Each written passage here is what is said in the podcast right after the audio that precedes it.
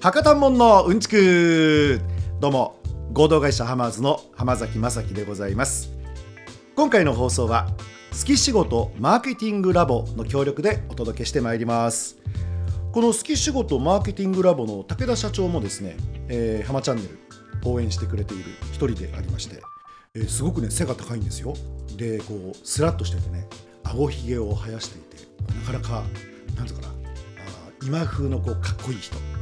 で聞いたらずっとねテニスをやってたらしくてテニスの選手としてはかなり大柄。最初サッカーかバスケですか？って聞いちゃったぐらいですからね、うん、そういう方なんですけど。でその好き仕事マーケティングラボで武田社長がどんなお仕事してるかっていうとあのマーケティング講座を開いてマーケットの勉強をしたりとか、まあ、それを教えたりとか。それからマーケティングのそのコンサルタントを育成するようなことをされてる方なんですね。ということで、あの合同会社ハマーズのこの1年の話なんかも聞いてもらってですね。であじゃあちょっと今度なんかいろいろそれなりに考えてご提案させてもらいますね。なんて話になって。まあそのご提案はまた今度の話なので、えー、詳しく分かったら、えー、この博多門の地区でまたご紹介できたらなと思っておりますが。ってことであのこの1年をちょっと振り返るっていうのは前やったんですけどあの浜チャンネルについてあの皆さんの中にも例えば YouTuber やってみたいなとか YouTube 始めてみたいなっていう方もいると思いますので、まあ、そんな情報も交えながら実際にその浜チャンネルがどういうふうにこの1年動いてきたかというのを今日はお話ししていこうというわけです。まず浜チャンネルって去年の2月13日に私の誕生日の日に立ち上げたんですよ。でその段階で、えー、やっぱり YouTube でまあ飯を食うまではいかないけどいわゆる収益化収益を得るためにはハードルがいくつかあります。まずね登録者数が1000人に達すること。1000人。でこのね1000人に達すると達することができるチャンネルって20%ぐらいって言ってたかな。全体の、うん、でこの段階で5分の1の中に入るわけですよね、うん、でこれだけじゃないんです。さらにまずは総再生時間が3000時間というハードルがあります。でその3000時間をクリアしますとあのメンバー有料メンバーを取ることができるようになってくる、うん、だけどこれって要はその有料メンバーお願いしますって言っても有料メンバーにじゃあなりますっていう人がいないとお金収益にはならないわけですから、まあ、だから3000時間っていうところにハードルを置いてるんですね。ハマチャンネルも3000時間というのを達成してよし有料メンバーだと思って始めたんですが、え現実問題ですね今有料メンバー56人です 赤裸々に言っちゃうけどはい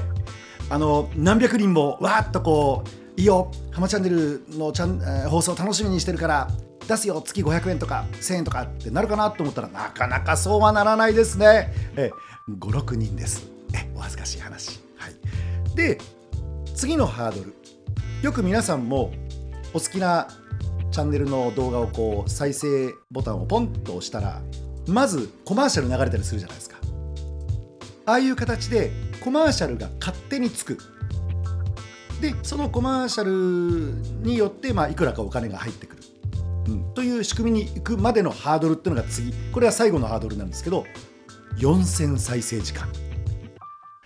これなかなか大変で実は私ね焦ったんですよ。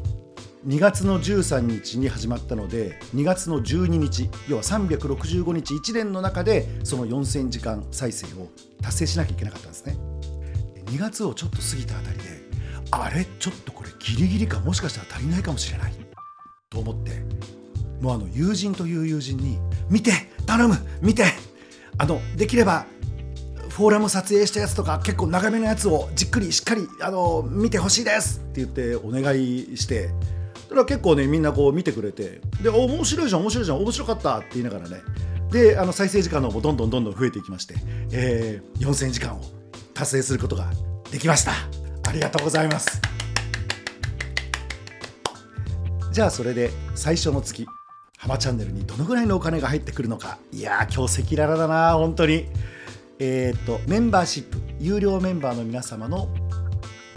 納めてくださってるお金の中から YouTube が何割か持っていきます、はい、で私に入ってくるお金とスポンサー広告から入ってくるお金。おそらくですね2000円とかそんなもんですね。だからこれがやっぱ登録者数が 10, 10万人とか20万人とか、まあ、100万人とかそれから再生される動画ももう100万回とか2万回とかでもいいんですけど再生される。ってなるとやっぱりそこそこね、あのー、YouTube でまあ食べていけるぐらいの感じになってくるのかなと思いますが。なかなか難しいぜ。うん今 YouTuber になるっていうのが子供たちの中で一番の夢らしいですけど甘くないということはお父さんお母さん伝えといてください。大変ですよ。赤裸々に告白しました。